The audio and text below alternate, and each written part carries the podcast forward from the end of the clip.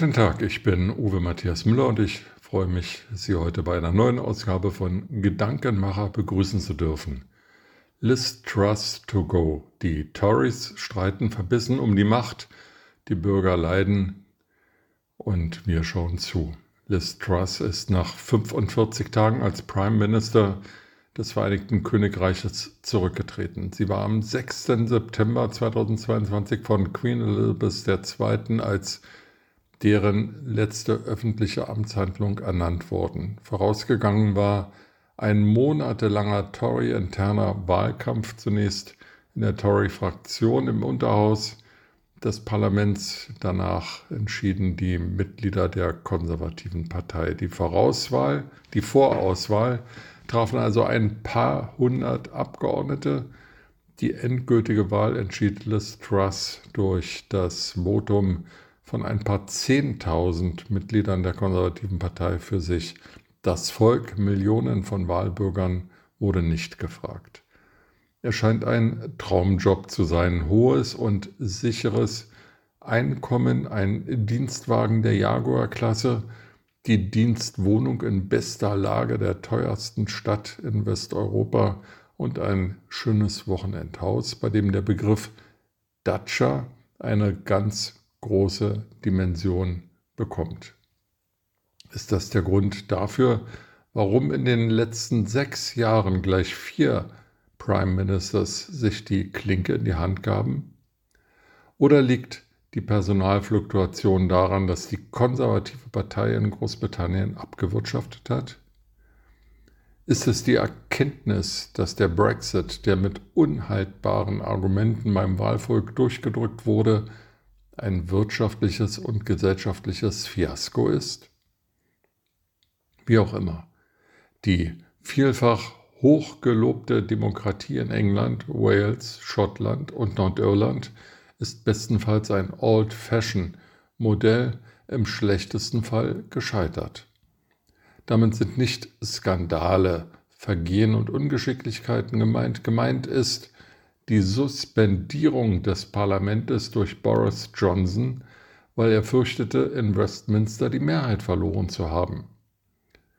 In einer solchen Lage die Abgeordneten in den Zwangsurlaub zu schicken, ist schon einzigartig undemokratisch. Vergleichbare Vorgänge sind aus der Endphase der Weimarer Republik bekannt.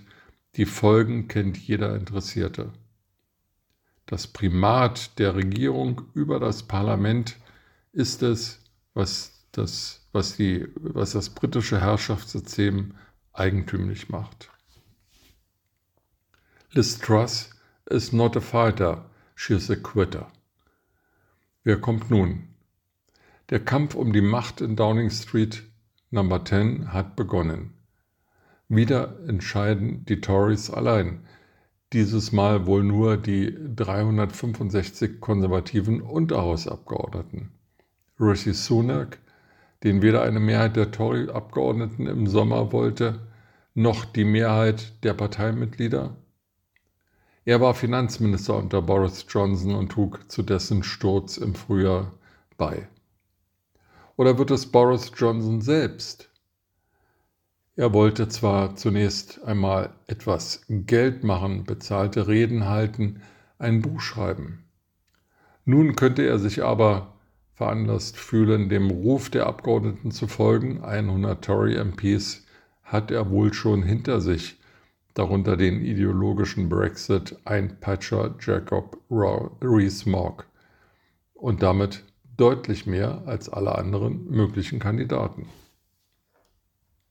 Derweil behauptet der Oppositionsführer der Labour-Partei,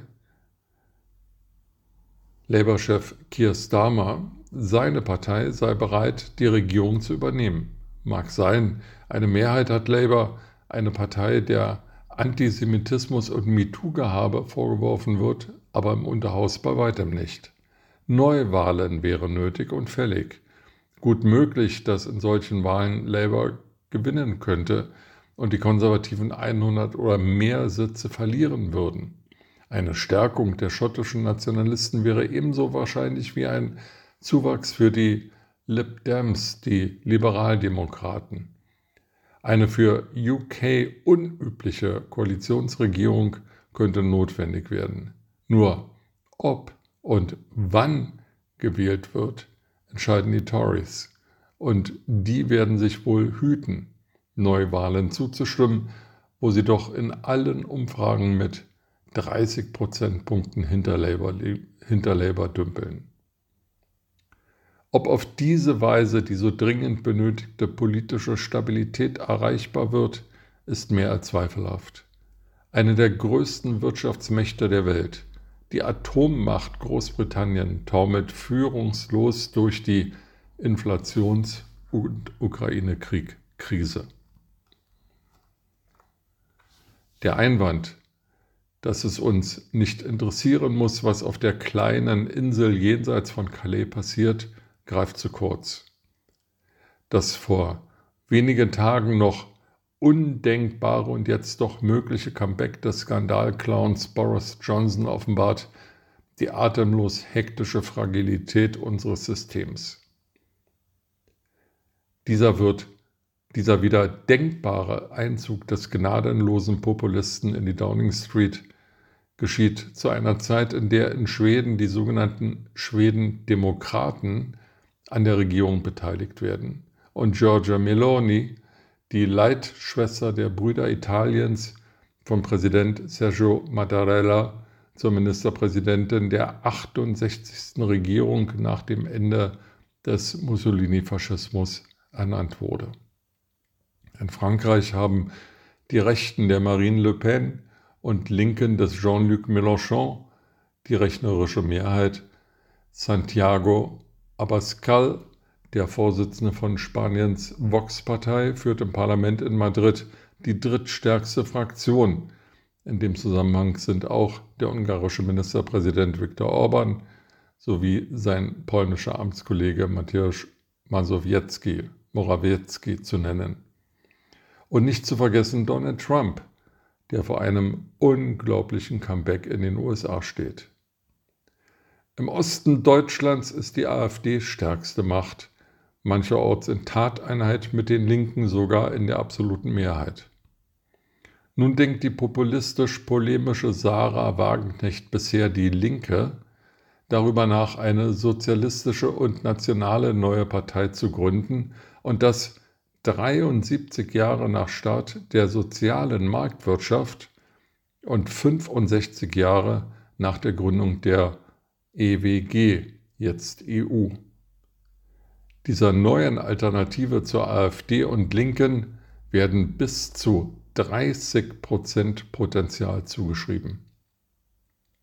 Soll in unserem politischen und gesellschaftlichen Wertesystem nicht alles kollabieren und Wladimir der Schreckliche sich nicht ins Blut verschmierte Fäustchen lachen, müssen sich die Demokraten und demokratischen Parteien am Riemen reißen und Vernunft walten lassen.